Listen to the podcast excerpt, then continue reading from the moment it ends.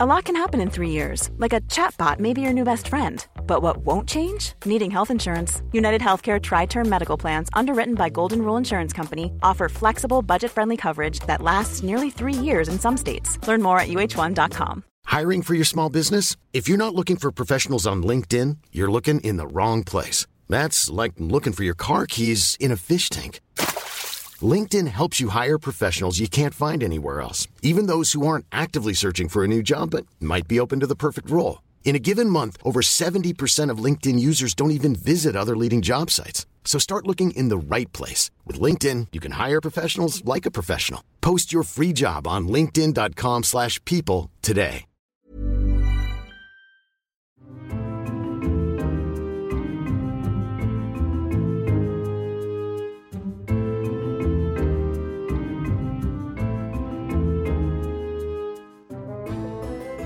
Hello and welcome to You're Booked. I'm Daisy Buchanan and I'm delighted to return to your ears for a second series of sneaky shelfies, spine chilling confessions, and crimes of literary passion. I'll be introducing our fabulous guest shortly, but firstly, I'm thrilled to announce that my next book is coming out in March, and we've teamed up with the Margate Bookshop to make sure there's a special discount for your booked listeners. The Sisterhood is my memoir, I love books about families, books about sisters, and books about womanhood. And I've written a book about my relationship with my five younger sisters and how everything from our friendship to our fights has defined my relationships with other women. It's about challenging what we think we know about sisterhood and how contemporary womanhood is about seeking similarity while celebrating our differences. It's been described as The Mitfords Meets Fleabag and it's published by Headline on March the 7th. The Margate Bookshop is one of my very favourite independent bookshops, and it's my local. It often pops up at the Turner Gallery, but you can visit it anytime at themargatebookshop.com, where there's an eclectic and thoughtful curated selection. Whether you're looking for beautiful books about art and design, compelling novels, moving poetry, or books that are simply about the magic, despair, and everything in between that you experience from simply being alive. Throughout January and February, you can pre order The Sisterhood from the Margate Bookshop and get a 20% discount across the site if you use the code BOOKED. If you prefer to buy books independently, this is a wonderful way to support a great bookseller, and buying my book supports the podcast too. I'm so excited about The Sisterhood. I can't wait to hear what you think, and I can't wait to hear all about the treasures you discover at the Margate Bookshop. Now, back to this week's guest. I'm so excited to share this with you. It's a conversation with the award winning journalist and author, Poorna Bell. Poorna wrote about her story in her acclaimed 2017 memoir, Chase the Rainbow One Man's Journey with Mental Health and the Woman Who Loved Him, published by Simon & Schuster. The book is about her life and how she tragically lost her husband to suicide. This does come up, and I want to make you aware of that just in case it is difficult to listen to. Through her writing and all of her work, Poorna has become an extremely important voice in the mental health community, but Poorna is in no way defined by tragedy. She's quick, she's clever, she's extremely funny, and a must follow on Instagram. She's at Poorna Bell across social media. Poorna has two O's, and I never dreamed someone could make a gym selfie, inspiring and witty, but she is my lycra clad idol. Her new book, In Search of Silence, is published by Simon & Schuster in May, and I'm so excited about it. She's using her characteristic compassion, wit, and insight to explore the gap between the expectations we're supposed to have for ourselves and the reality of being alive. We recorded our interview at her home in Teddington. I wish you could see her stunning sideboard. I had furniture envy throughout. You might hear the odd plane noise. We were close to Heathrow and then a few flight paths. Poorna, one of the first books that you have shown me, um, and normally I really have to dig deep for people's sexy books, but you're like, here is this. This is uh, The Parrots of Desire, um, 3,000 Years of Indian Erotica by Amrita Narayan. Narayanan. No. Yeah, that's quite a mouthful, I think, even for me. Yeah. It's the, uh, it's the double N. Sorry, no innuendo there. No, I should do that. Ah, this is normally, you know, Yeah. beating me to all the punchlines. So, uh, when did this come into your possession? So I bought this last year when I went on sabbatical, and India was one of my places that I visited. But because I was on sabbatical and I had to operate from quite a small suitcase, I had to be really restricted with um, the amount of books that I wanted to buy because like a lot of book lovers, I absolutely love buying books when I'm abroad. For me, India is a place that I visit regularly. And unlike a lot of other places, English language books in India is a huge thing. And they do editions and they do books by Indian writers that you wouldn't necessarily get anywhere else. And I made the mistake of going into this bookshop in Calcutta, actually, where I was there for a few days and I clapped eyes on this baby and I just thought, I'm never going to find this book anywhere else. If I try and buy it through Amazon, I'm going to end up paying over the odds for it. And the writing in it is just absolutely beautiful because it what it does is it mentions um, texts about sex. Sorry, that sounded like the world's worst poem, but um, but there are texts in there that um, come from this book, this very ancient book called the Rig Veda, which is thousands. I think it's like a thousand seven hundred BC old book. And for me, it's really important to feel quite connected to that part of my. So, my parents are both, we're South Indian, and it's quite important to feel quite connected to that part of cu- cultural heritage, and especially. It, like Indians and sex at the moment, it's getting better, but it can be quite prudish and it can be quite conservative. And this book is just packed full of things from the Kama Sutra. It's packed from, um, you know, modern writers and poets talking about sex. And it's just a beautiful, beautiful book. And really opened my eyes actually to this massive heritage around, I, I guess, like how people's attitudes to sex have changed. And there's something about a dildo made from buffalo horn in there as well. Wow. uh, this is just um, having a bit of a flick there. Um, mm. I'm sorry, now it's my turn to be embarrassed about the innuendo. it's one of those books. It's not like I kind of read it and I'm like, oh, yeah, yeah, now I'm in the mood. It's more like it just helps to connect me to this other part of me that is actually quite, you know, full of feeling and mm. thoughts and a lot of passion, um, but which I forget about when I'm you know, working or going to meet mates or whatever. And I think it's just, as a lot of books are, I just think it's this very good way of unlocking parts of you. Sorry, this is all sounding like some really dodgy Mills and Boon, but it unlocks parts of you, darling, that may be hidden in secret. No, it, in all seriousness, it just... only revealed in the light of the baby oil glinting through there. But, I mean, that is, but seriously, that's such a beautiful yeah. concept, I think, and such a mm. generous one, and something that I think we give a lot of yeah. lip service to. Oh God, here we go. We forget that. I suppose that that generosity, and also I think we forget that our sexuality is so it's an holistic thing, and I think I don't know if you agree with this, but sometimes I worry that now when we know we talk about sex all the time, but it's often in a very, very negative way, and especially because it, it's become so politicized and it's right that it is and it has to be and there have been so many problems for so long but what very little I've read of that beautiful book is just about a time of you know people being being loving and loving of each other and of themselves and being together yeah and I think there are passages in there that definitely look at what it's like to be a couple or what it's like to be in a relationship and there is definitely a female skew in that mm. but it's also about your relationship with yourself as a woman and how you connect to your sexuality and sensuality as well and being able to do that in a way that isn't Mills and Booney mm. or isn't, you know, oh, let's have a giggle. I realize we've giggled a lot in the last five minutes around it, but that isn't um, isn't making you feel ashamed about yeah. things. Um, and I think that that the coming together of those two things, I think that book actually manages perfectly because the way that I think a lot of people view erotica, if they view erotica or think about it at all, is kind of pornography. And mm, I don't. Quite for, prescriptive. Yeah, and that book for me isn't pornography. Mm. You're not necessarily reading the sex stories of mm. other people. What you're reading is passages, whether that's prose or poetry, um, that's actually about you as a yeah. person. So that's why that's why it's there, front and center on the main shelf. I mean, I, had a good flat. look and I found no porn, only beautiful images. Yeah. Can you remember when you were growing up as a younger reader? The first book that you ever encountered that sort of had that a similar impact on you, the first thing where you thought, there's probably a bit more to reading than I realised. Well, I think for many of us, the gateway drug was Mills and Boon that our mothers owned. Um, as well as that, it was also just you know the Danielle Steels. Ah, and it... Were you reading? Mm quite openly, or were these No, books no. that you had to kind of these are find these, this acquire? was furtive furtive reading and i think dolly may have said this when she chatted to you but there was a there was a bookcase in the house and you knew that those books were there. And i don't remember how this information trickled down to me but i knew that those were the books you know that had certain passages in hmm. them.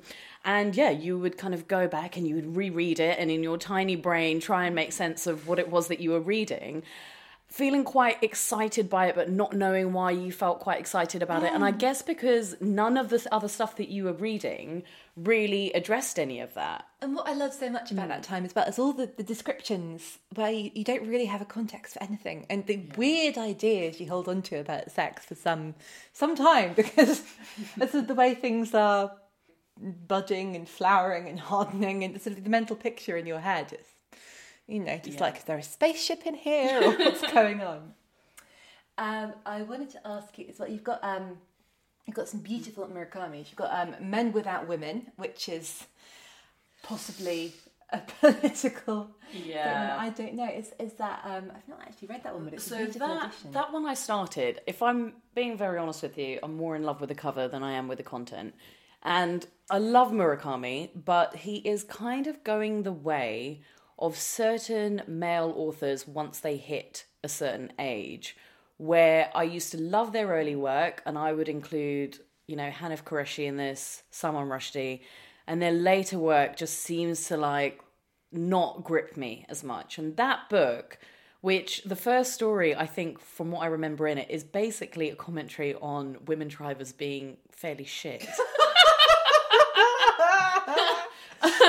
and that was also that was the only other book apart from the Parrots of Desire that I carted around in my suitcase for eight months. So you know there was a lot invested in that. Taking that. up valuable suitcase real estate. and I just I just didn't love it. I mean, the first book I ever bought of his, which is on the other bookcase, um, which is yeah, as we uh, move over, is Sputnik Sweetheart, and I didn't know I didn't know Oh know. God, remind, is that when they're on the island and he's Um, trying to find? No. So this is uh, it's set in Tokyo. It's this one. It's where um, there is an island involved. So they do go to Greece at one point, but it's about um, a young man who's in love with another woman who is in a relationship uh, with another Oh, woman. I remember this one. This is Yeah. gorgeous. Yeah. It's very, I don't know. I think there have been subsequent reissues, but I love this Yes. set of editions of Murakami. The paperback, sort of black and white, the stylized, Yeah. very sort of definitely.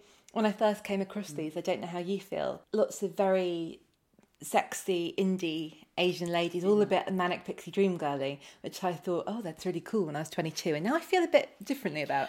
Well, so his book, I don't often necessarily remember every place that I've bought my books, but I didn't know anything about him before I picked that up. So hmm. that's the first book of his that I've ever bought. And Where I, did you buy it from? When was this in your life? How so this you? was a very long time ago. I would say I was probably about 24, 25. And I had to go to, sorry, this is not the glamorous story you want. I had to go to Ealing Broadway to do an interview with someone, and they were late, and there was Waterstones there, and I just went in there to pass the time. And I was trying to find a book, but I think this was in the days before, yeah, obviously, this was in the days before you had smartphones. So I couldn't really just instantly look stuff up, and I didn't really have any recommendations. And I that book just caught my eye, and I don't know why, but I think, and this is sometimes, you know, power of a front cover and all of that. Um, yeah, so I came across it, I read the back of it, and I thought, okay, let me just see what it's like. And I really liked the tone and the style of it, which is actually what I love about a lot of his books. It was just very comforting and it was very easy, and it just. I lost myself in it a bit, and then I just bought everything else that he wrote, and some of it's a bit hit and miss, uh, and some of it's just brilliant. really interesting thinking about how rare that is. Do you do that often still? Do you just ever go into a bookshop and think, fancy that? And So I think my sorry, I've just noticed a very dodgy brown stain on the front cover, which I think is chocolate. um, well, this is, I love this because it shows that you've had this book in your life for long enough to have really Yeah, loved true. it and taken it places. And I'd love a, a nice, Yeah. a nice worn book. Well, I think that with my book choices these days, so like a lot of people, actually, maybe I don't know where I'm plugging that out from. That isn't even rooted in statistics. I just made that up. What happened was I was very into studying English, and I did English as a degree, and I feel like I had a finite amount of serious books in me Mm. and analysis, and I just ran out of steam after I left university. So at school, and even when I was really, really young, I just remember reading um, like Perry Mason books when I was about nine. Now, who the hell reads like a Perry Mason book? Was that had you seen Perry Mason on TV, or did you just No. find it one day and think I like this? So uh, at that time, I was living in India, and those were just the books that were popular around that time. But I think nowadays, I tend to choose books, either nonfiction that I think is an area that I want to know more about, or if it's fiction, I just want it to be a fairly easy read. I'm being very honest here. Cerebral books at the moment. You want to be kind of consumed and transported. I do. A sort of yes. a lovely I want to be entertained. Uh, charmed. Yes, charmed. But I would say in a specific way. I don't do I like magical realism. I don't love escapism. So the difference obviously being that I don't mind if I don't know, I'm reading a book and a goblin appears out of nowhere. I don't really want the kind of escapism which is like some very um extreme version of Sex in the City mm. where I'm living a glamorous I'm reading a book about someone living a glamorous lifestyle and blah blah blah. Like that doesn't connect I don't think that's ever really connected with me as a reader. I think I'm the absolute opposite, where I all I want is sort those books where you know the really because I love a, a charming story, and when you've got adorable goodies and really hateable baddies, and when everybody gets rewarded and punished in a perfect way, I'm like I'm here for that, and then a gnome comes, I'm no thank you. See, I can do it. I can do all of that if it was set with gnomes, If it- not people. oh, can we next? I know you know it's not like we've got much on. We've got quite quite a schedule. Let's co-write a book. I will do the um the escapism. You bring the gnomes. Gnomes, yeah, or goblins. I wanted to ask you about you as a young reader in India because you've talked to me about the significance that books have in India and the way people read and people treat the books. Could you tell me about sort of things you remember reading and loving? Did you ever? This is. Um, have you always read in English? Uh, so I don't read or know speak any other. mm, of yeah variations of that. So the place that I'm I'm culturally insensitive. Sorry. No, no, no, don't worry. So there are like a hundred odd languages in India, and the two that we would speak in the area that I come from is Kannada, which is indigenous to the state Karnataka, which is where my parents are from, and Hindi, which is mainly a language of the north, but it's the language that Bollywood films are in, and you tend to find it's spoken more broadly. But I was born and I grew up in England up to the age of seven. And then the idea was that my parents wanted us and my sister, who was already in India, to all live in India and we were going to grow up there to have a better sense of our own identity because they didn't really want us to grow up as English kids. Oh, so you your sister wasn't there when you were? She was with my grandparents. Yeah. So um so for I think it was a couple of years before we moved over, she was already living there with my grandparents. And so the idea was that we were gonna all move over there. And my dad was stuck back here because there was a really bad recession. This is like the end of the 80s. And so it was my mum and I who moved over there and we set up home with my sister. And the idea was that once my dad sold his house, they were going to move, he was going to move over. But that just didn't really happen and we spent about five years in this limbo. And then eventually my dad said no i can't work can't work in india so we're all going to have to move back to england which is what we did. But that time which was 7 to 12 um, which is quite a formative time in your life it taught me a lot about i think the ideas of privilege that we have. And even when i compare our, like my sister and my experience to our british asian friends that we have here is that you know I think satellite tv came in a couple of years after we'd moved there but not everyone had it in their own house so if you had a standard tv um, you pretty much had the main national tv channel This was when you'd moved back to India. this is when we moved back to India. So you didn't, yeah. So the idea regular of telly. regular telly was not a thing, and books were always a massive part of uh, our upbringing. But it became even more so when we were there because you would buy, you know, buying books was super expensive. So I remember our mum taking us to libraries and just that that feeling, that sensation, you know, when you knew you were going on a Saturday morning to pick up this whole bundle of books that you could then just get lost in on the weekend. It's just, even when I think about it now, it's such a delicious feeling to be able to do that. Is this where you were getting the Perry Masons? the Perry Masons, but also comics. So we used to read a lot of comic books as Oh, well. so you get comics from the library. So you get comics from the library, yeah. So, uh, so that was you. There wasn't kind of uh, a one or the other. It was definitely a mixed bag of things, and obviously there were loads of lighter reading books and you know kind of preteen books that you would pick up as well. But I remember the thing I was telling you about was the sanctity around books that we learned there. So, um, for a number of different reasons, my family are Hindu, and you know, uh, back in India as well, is that the, the the golden rule: you never, ever, ever put your feet on a book. So a book is considered to be this portal to knowledge, to education for so many Indians it's the way by which you kind of get ahead and you earn money so that you can buy food. And it literally boils down to as visceral a connection as that. So you never touch books with your feet, and they're viewed as being, you know, this kind of like holy thing.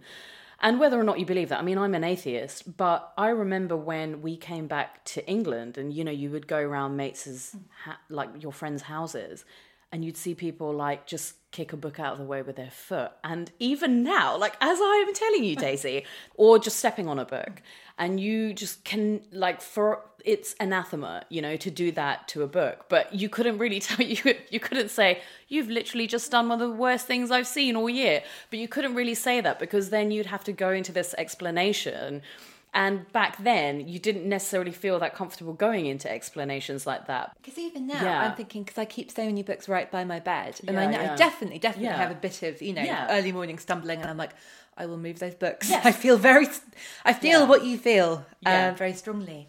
So did this idea of the you know reading being and writing being so special and sacred and books being so significant is that something that had an impact on you becoming a writer? I remember really clearly. I was about seven, and it was one of those things where I had I'd been okay or fairly good with maths up until that point, and fairly okay and good with English up until that point. I don't really know what happened, but my ability to do maths just dropped off a cliff, and my ability to do English just kind of went, you know, up and up, and it just was easy. I enjoyed it um, and I really, really related to it. I couldn't really tell you why that happened. It's just that I enjoyed reading books, and then when we went on this like ghastly holiday when I was seven, and um, and this was in India, and I just remember being bitten a lot by mosquitoes, and the electricity was a bit dodgy, so there would be periods when it would cut out, and that meant no fans or aircon or whatever. And I just wrote about the entire experience, and writing about it made me feel a lot better about the you know crappy holiday that we've been on. But also, I then shared it with other people who then read it, and they just started laughing at it. and it's there's a weird chemistry, a good kind of chemistry in writing something, seeing someone's reaction to it, and um, and seeing that it gives them some pleasure, and realizing that it's a two way street. And actually, in addition to the pleasure that reading gives me, writing kind of gives that back in a way. So that's amazing. Was that when you thought what I'm doing it has a value beyond what I Yes. I can I'm entertaining people with this and people are enjoying what I'm producing and it feels good.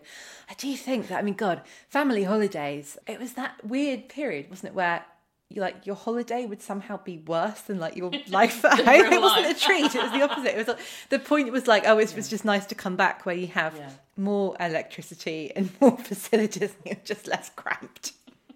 and, and you don't have to sit in a soggy swimsuit. Yes. And I think it's just looking back now. Bitten on the arse. I know a lot. I think looking back now, it's just you know you expected your parents to just have everything in hand. Hmm. But of course, they, I mean, I guess my mum would have been the same age. Oh my God, that's a horrifying thought. She would have been the same age that I am now when we were over there. Yeah, yeah, when we were over there. And I don't know how sufficiently I could organise a child's holiday. I mean, I'm pretty sure there'd be bits that I'd forget to do and this, that, and the other. And yeah, to me, I just remember going on them thinking, I know this is supposed to feel like it's better than being back home, but I kind of want to be back home sitting on my bed reading a book and not being bitten. So, were there any particular books or writers where you read their voice? Uh, because something that's come up a few hmm. times is people reading books and thinking, "Oh, I didn't know you were allowed to write like this. If you're allowed to write like this, I can do it." But you know, having read books that were quite sort of dry and traditional. Was there anything that really sparked that for you? I don't I don't know if it's quite that, but I remember the book that just changed everything for me, which and I cannot remember the author's name. It's the guy who wrote Neverending Story. I remember coming to England and everyone had seen the film and they hadn't. I, I had to stop talking about this because it made me sound like the biggest nerd.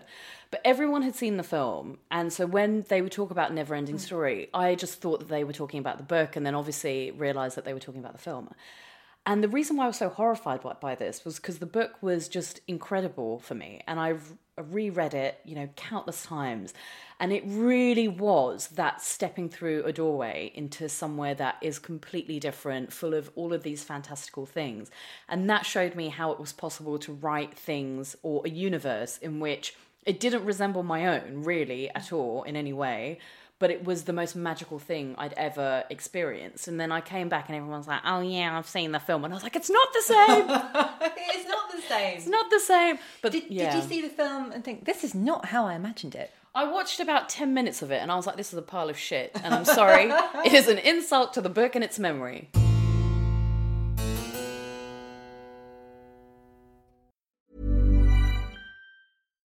One size fits all seems like a good idea for clothes until you try them on. Same goes for healthcare. That's why United Healthcare offers flexible, budget friendly coverage for medical, vision, dental, and more. Learn more at uh1.com. Hey, it's Ryan Reynolds, and I'm here with Keith, co star of my upcoming film, If, only in theaters, May 17th. Do you want to tell people the big news? All right, I'll do it. Sign up now and you'll get unlimited for $15 a month in six months of Paramount Plus Essential Plan on us. Mintmobile.com slash switch. Upfront payment of $45 equivalent to $15 per month. Unlimited over 40 gigabytes per month. Face lower speeds. Videos at 480p. Active Mint customers by 531.24 get six months of Paramount Plus Essential Plan. Auto renews after six months. Offer ends May 31st, 2024. Separate Paramount Plus registration required. Terms and conditions apply if rated PG. Wow. Nice. Yeah. What you're hearing are the sounds of people everywhere putting on Bombas socks, underwear, and t-shirts made from absurdly soft materials that feel like plush clouds. Yeah, that plush. And the best part? For every item you purchase, Bombas donates another to someone facing homelessness. Bombas. Big comfort for everyone. Go to bombas.com slash ACAST and use code ACAST for 20% off your first purchase. That's bombas.com slash ACAST. Code ACAST.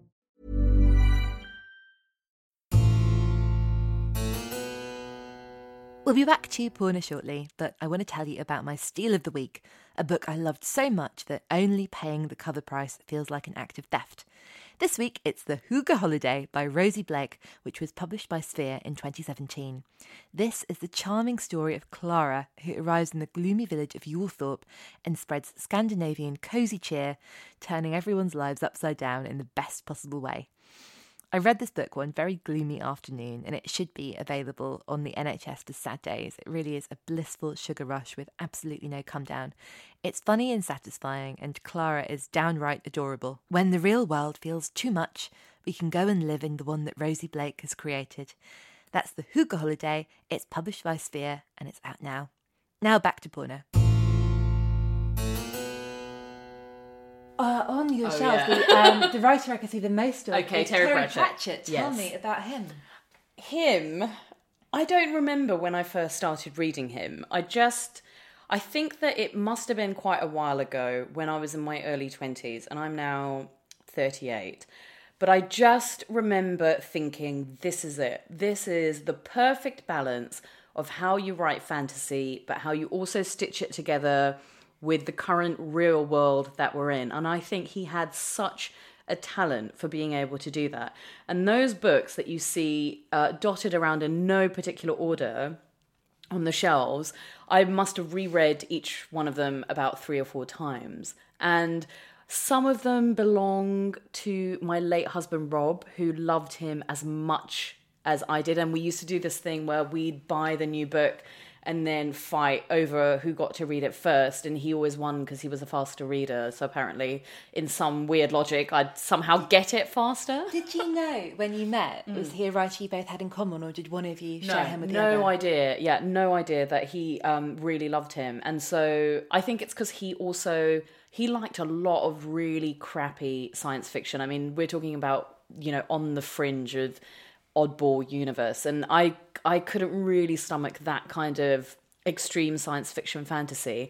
But for me, Terry Pratchett was um, that perfect middle ground between all of that. And I think the only the only time I ever met him, which was at the British Book Awards, which was however many years ago, um, I asked if we could take a photo, and this was in the time when like cameras on your phones were really crap, and it was really blurry. But I couldn't ask him to take another photo again, and now I've lost it. Oh no! it definitely exists somewhere. I'm sure that in this in these digital times, nothing is Yeah. ever lost forever. I know. It's got to be out there. Yeah. Uh, so something that you mentioned before before we came here was how Rob was sort of the first person that you were ever with who loved books as you loved them and had a similar relationship to the one you did with them. Well, I think it's when I told you that, I was thinking, God, that's really odd that I love books as much as I do. And the majority of men that I dated before him, it's not that they were not clever. it's just that books were just not really their thing. I mean, I don't remember ever really talking to a guy that I dated about books. Um, you know, we didn't, we definitely didn't do the airport thing, you know, where when you're going on holiday together and you go to an airport bookshop. And then I met Rob, and I remember when I went to his house for the first time, I just noticed that there were a lot of books everywhere. And it was always this, it was this particular characteristic that he had where he always had so he was a kiwi so his style was quite relaxed and casual. So very often he'd wear a pair of jeans. If it was summer it would be a singlet. If it was winter it would be a t-shirt. But he always had a book in his kind of back pocket. I love that. T-shirt for warmth on those chilly winter days. and the singlet for ventilation. Yeah um, but yeah he always had a book in his back pocket. And i just remember um, books always being this part i mean he was he was quite quiet as a person but he even if he went around someone's house like i don't know how the hell he got away with this. He just kind of mooch over to their bookcase just pick up a book and then just sit in a corner and read it. And because it was Rob and he just did it in such a brazen way, he was allowed to do it. I think he even read a book at one of my friend's weddings. Wow. I know. Do you remember what the book was? No, I don't think it was anything that great. I just remember thinking, I hate. I just remember thinking, I hate you so much right now because you somehow managed to get away with this. No one else seems to be able to. But yeah, I was thinking about a, um, a non-reader I dated who was a very big football fan, and once when at his house, I read um, the I, I don't quite know how to explain who this person is. I think he played for Hull. I read the biography of Dean Windass because it was all that was there. And then when he took me to the football, the first thing he said was, "You're not to bring a book." oh, that's just cruel. I mean, the thing, the thing, really was. I think some of the guys that I've dated before, which I think is possibly worse than saying you don't really read, is saying that, oh yeah, I only read, um, you know, those like really stern business books. Oh God, yeah, the ones that like get up at two in the morning. and Yeah. press- I thought, What's I'm that? only Mark, gonna- the ones that like how to live like Mark Wahlberg in his cryogenic chamber. I don't know. I don't know what those He's those got are. this mad like routine, and it was leaked Oh yes, he wakes internet. up at like three a.m. Yes, and yeah, it's like from yeah, yeah. three fifteen to three forty five. Yeah. Family time. Wake up, family. Yeah. Quality time. yeah, fun times in his household.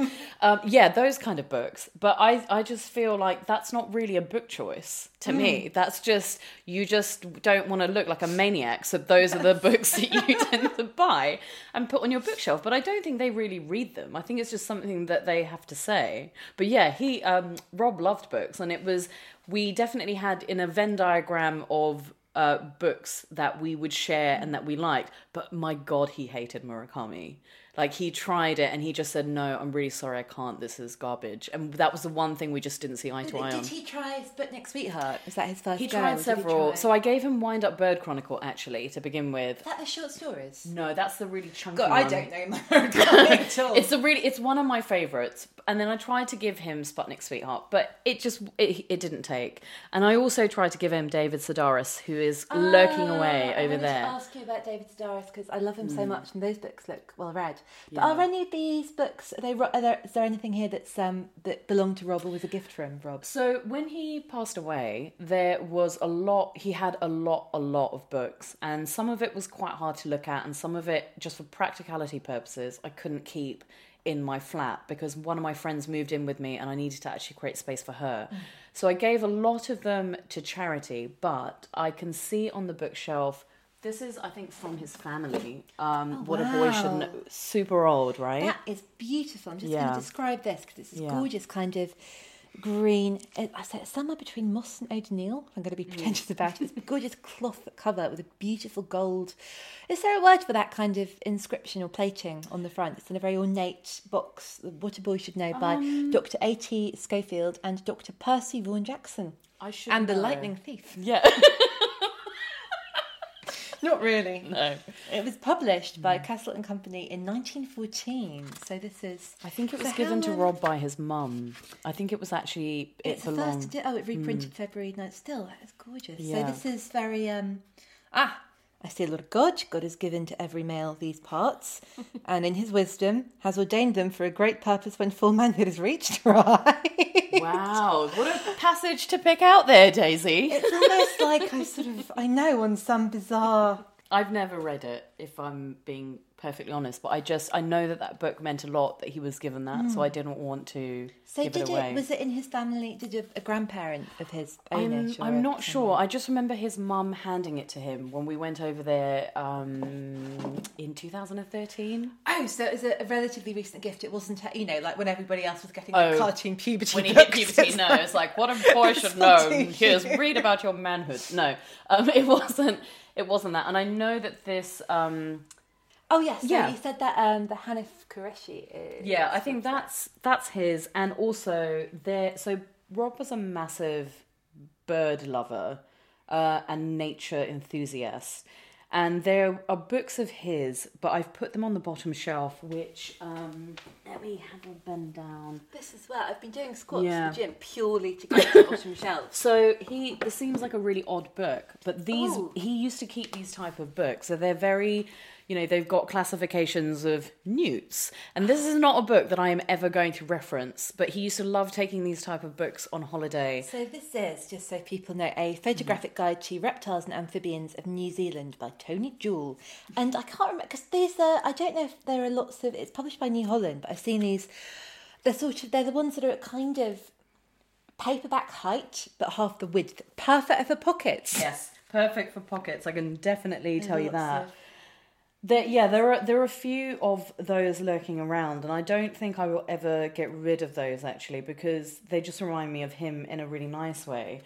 But we would occasionally, which I think I showed you before, was so this is Pets with Tourette's. uh, Mike Lepine and Mark Leigh, and I just want to tell the listeners that there is on the front a picture of a rabbit in a hat saying "toss bag," which isn't an insult I've heard, but I'd quite like to bring back. that. I mean, I'm sorry, but the theme just continues.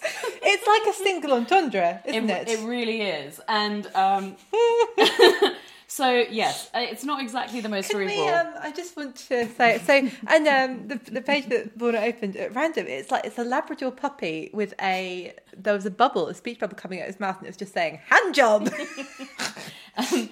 Uh, and now we're looking at one which has got rabbit. a um, a rabbit and a fish that looks like Dory saying spunky chunks. but this actually was more about the inscription. So this was um, I wrote a dear Rob, I saw this and thought of you. What that says about our relationship boggles the mind, which is just something that we used to do. I think we used to just give each other books from time to time and just write inscriptions in there. The one book that he gave me, which I did start, and I think I'm gonna, I think I, yeah, here we go, was this. And I tried, Wow, Master and Margarita Yeah. by Mikhail Bulgakov. he absolutely loved this.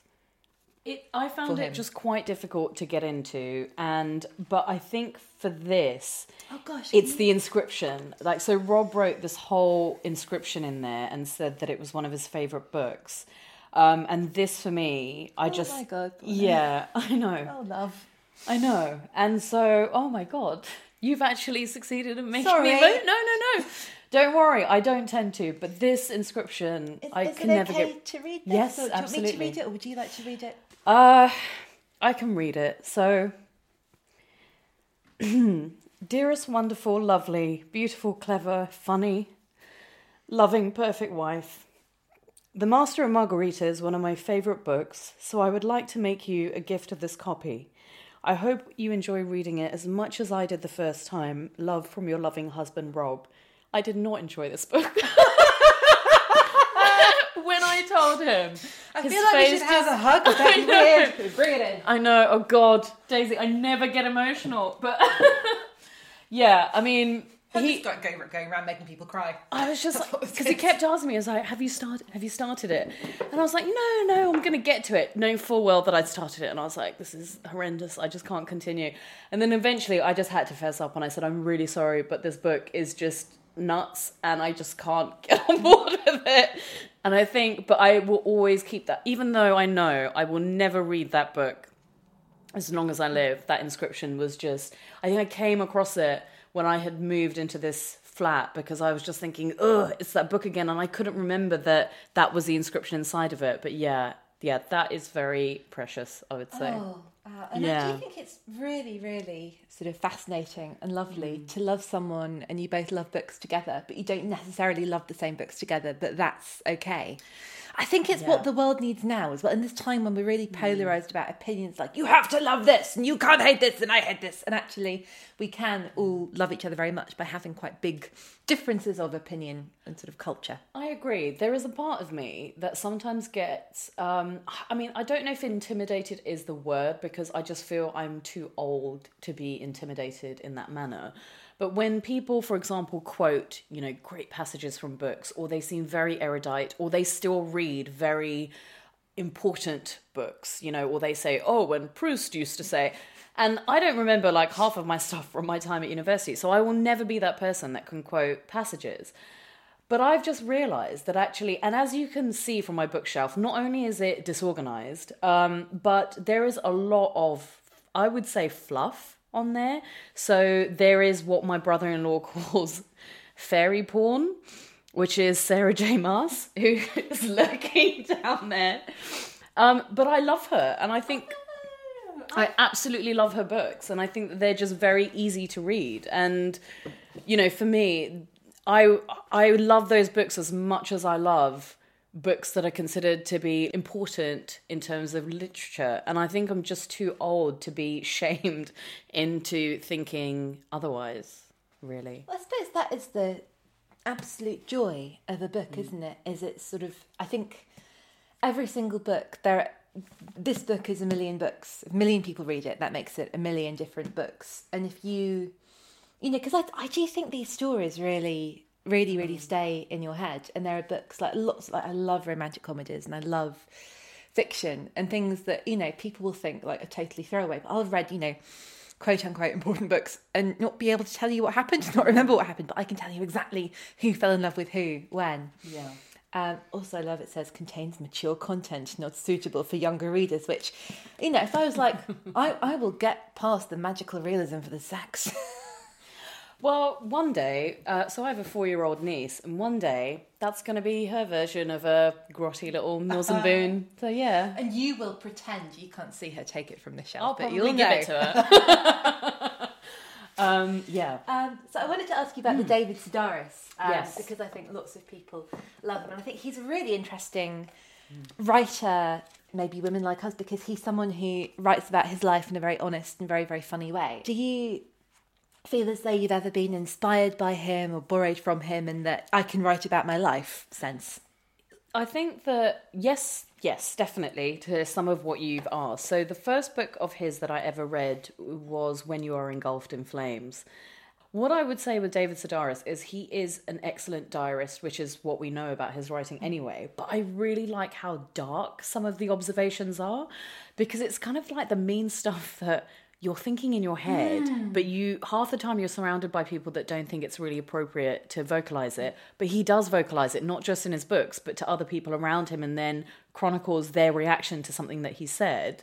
And I definitely, I think that what I've learned from him, for sure, about humor is that it is possible to comment on something fairly serious or be able to move quite quickly between dark and light and to be able to have humor in that.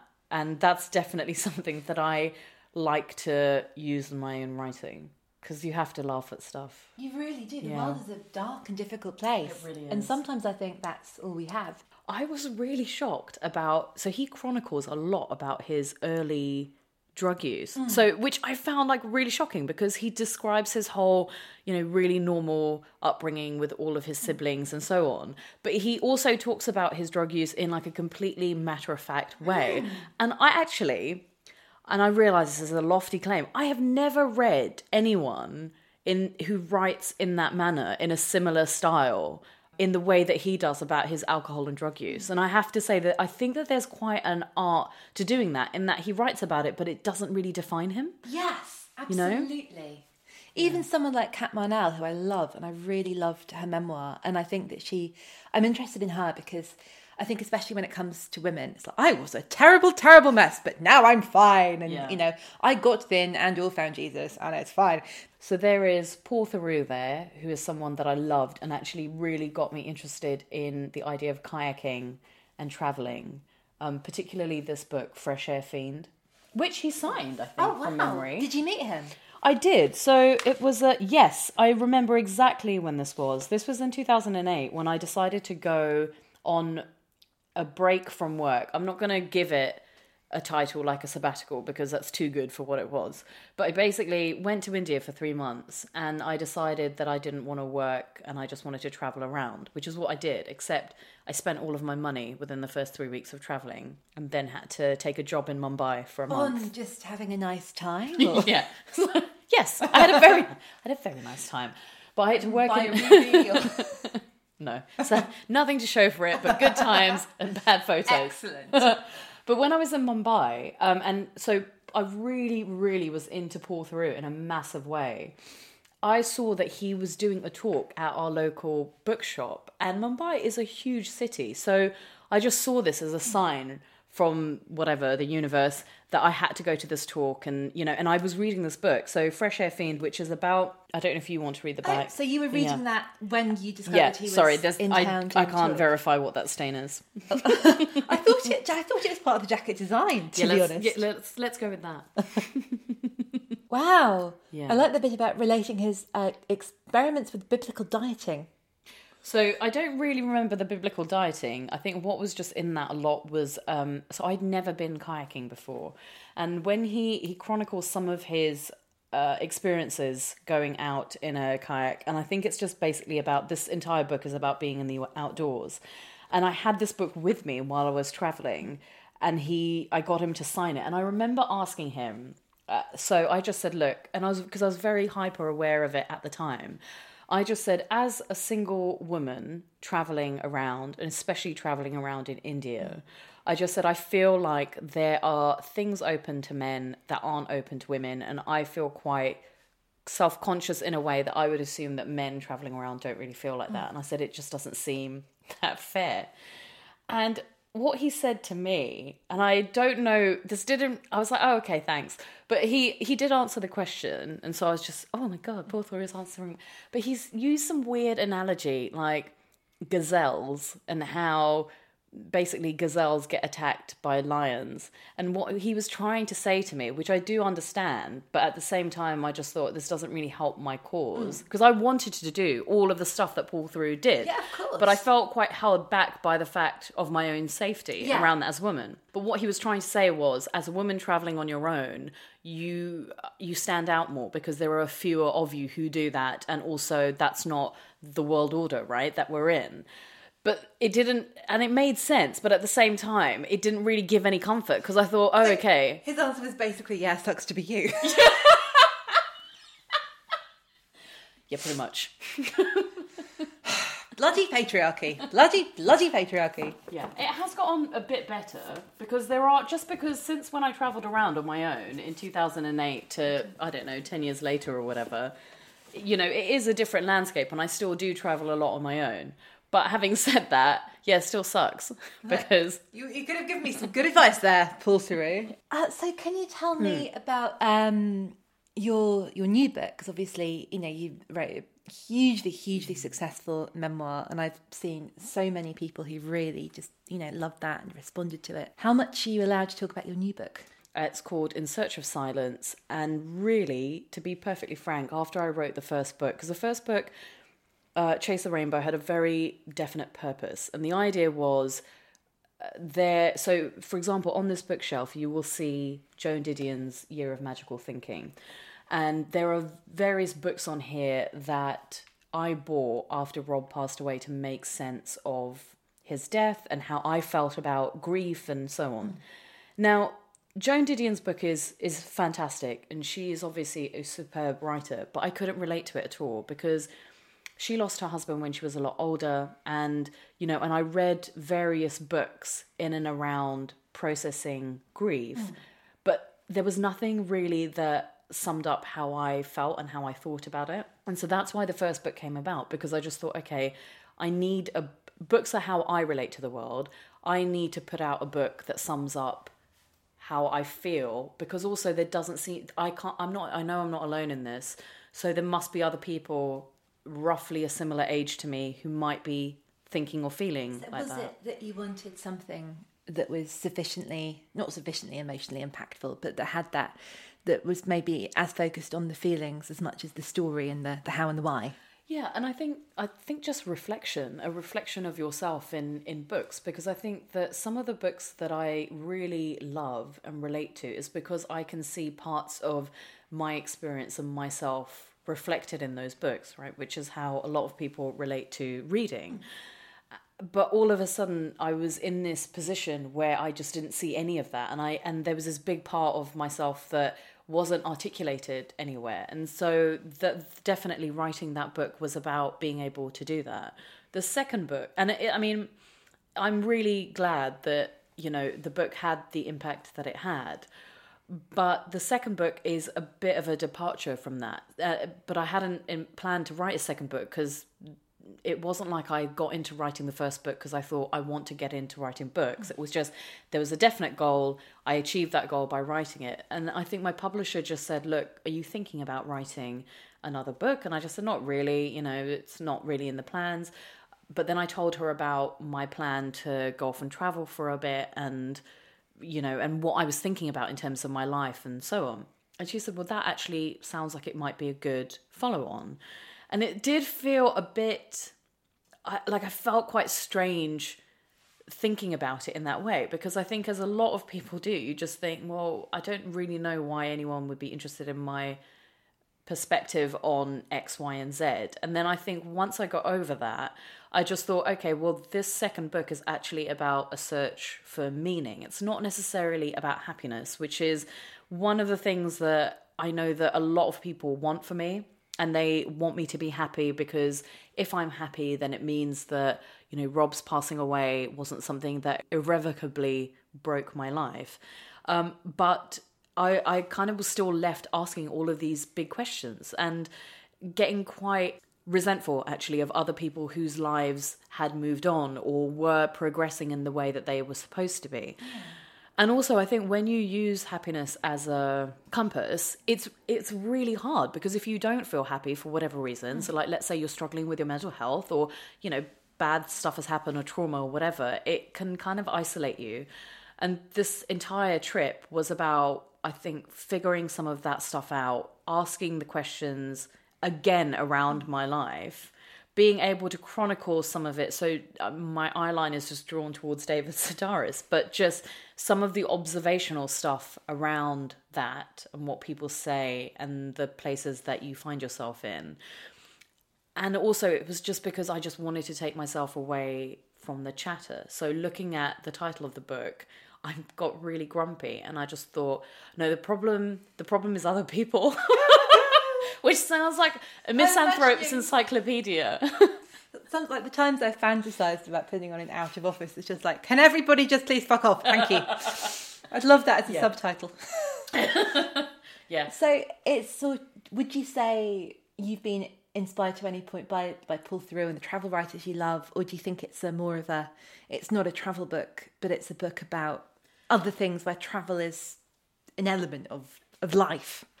Travel is definitely an element of life. The thing that I was very hesitant, and I'm trying to figure out how to word this politely.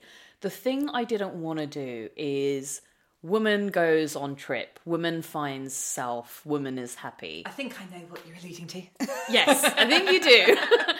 and and that's why I was really hesitant to write a second book because I just thought I can't stand those books, and um, and life doesn't work like that, and it's not in bite-sized chunks. And I don't know whether we feel a sense of needing to do that more than men because there is a pressure on our success and how we manage all of those different components of our life. So having, you know, your work, your kids, your love life in balance. Someone like David Sedaris wouldn't give a fuck about that. Like he wouldn't feel the need to like bung on a happy ending Mm. at the end of his essays. Like he just tells life how it is. God, I feel like David Sedaris should give me like a stipend for all of the but yeah, so it, 50 it's quid at least. yeah. Thanks, well, hundred. Um, yeah, but it's just you know, the life isn't isn't tied up as neatly. I I don't find in male writing as I do as I feel that sometimes is done with female writing because this entire thing, for want of a better word, cheesy and cliche though it is, it's a journey that doesn't have an ending until the day that you die. I think a big part of this is related to to Rob passing away is that I don't believe that the universe is going to save me or is going to fix me or that there's going to be some predestined plan for me or how my life turns out. And I think I'd been Yeah. through what you've been through, Yeah. someone said, "Well, everything happens for a reason," I think mm. I'd punch them in the face. I, I honestly sometimes have to sit on my hands when someone says that to me because I just I don't I the thing is if I'm being kind about it I don't think people follow that thought to its final conclusion Yeah. because I don't think they realize what that means for some people like let's say if you've experienced a trauma right and basically what they're saying to you is oh that trauma that like uh, has taken you a lot to get over and um, affects you on a daily basis. That was part of some. Because if I knew that someone, I would kick that person in the balls, the person who had created that plan. Because why would you? But I don't think people. I don't think people mean it maliciously. No. I just don't think they thought about what that I means think- for you. I think they want you to hope, but they don't know. They don't think about Yeah. everything that's underneath it. I do think Yeah, about, um, you know, messy clothes on a chair, and that when it comes to emotions, I think there are lots of kind of neat freaks out there who absolutely cannot deal with the idea of anything being sort of messy or on display. So, like, say you're happy, so we can't see it, and we don't have to worry and fix that. Yeah, it's. I mean, it is like that, or or I think it's just that we're searching for a solution because realizing you're the solution is really really scary. So mm. realizing that you are the person that is going to have to. I'm not saying that that sounded a bit. I'm not saying that there aren't things that might be influenced or impacted by other things. And I definitely am not saying that I know all of the workings of the universe and, you know, and it's as final as that. I just don't really think that anyone is going to create that sort of happiness for me. And by that, like, so a lot of people, when you say something like that, go, oh, you know, but like, what about dating? And are you going to meet someone else? And I'm just like, well, I'm not saying that that's off the cards. And yes, I am single and yes, I am dating and so on. But I'm just saying that, that if I don't meet someone, that doesn't mean that the universe didn't have some, you know, someone out there for me or whatever. It just meant that that's just how things worked out. And I think for me, there was like a, I don't want to rely on something like that to sort my life out because I have to sort my life out. Huge thanks to Poorna. Please do follow her on social media at Poorna Bell. Read Chase the Rainbow immediately if you haven't already, and pre order In Search of Silence. Future you will thank you. I'm Daisy Buchanan. Thanks so much for joining me, fellow book inspectors. You can find me on social media at Not Roller Girl and on Instagram at The Daisy B. Say hello, suggest some guests, and watch out for shelfies. Visit our show page, acast.com slash booked for more information about our guests and a list of the books they've talked about. If you have any other queries about the podcast, you can email us at ybooked at gmail.com. That's the letter Y, booked at gmail.com. You're Booked is produced by Dale Shaw for New Alaska and hosted by ACAST. Please do subscribe, rate us, and leave a review. It's great to hear what you think, and it helps other people find the podcast. I'll see you next week for a spot more bookshelf bothering.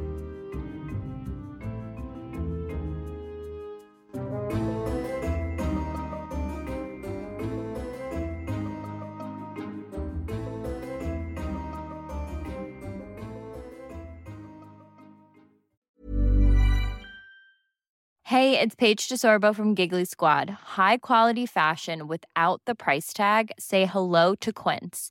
I'm snagging high-end essentials like cozy cashmere sweaters, sleek leather jackets, fine jewelry, and so much more. With Quince being 50 to 80% less than similar brands. And they partner with factories that prioritize safe, ethical, and responsible manufacturing. I love that. Luxury quality within reach. Go to quince.com slash style to get free shipping and 365-day returns on your next order. quince.com slash style.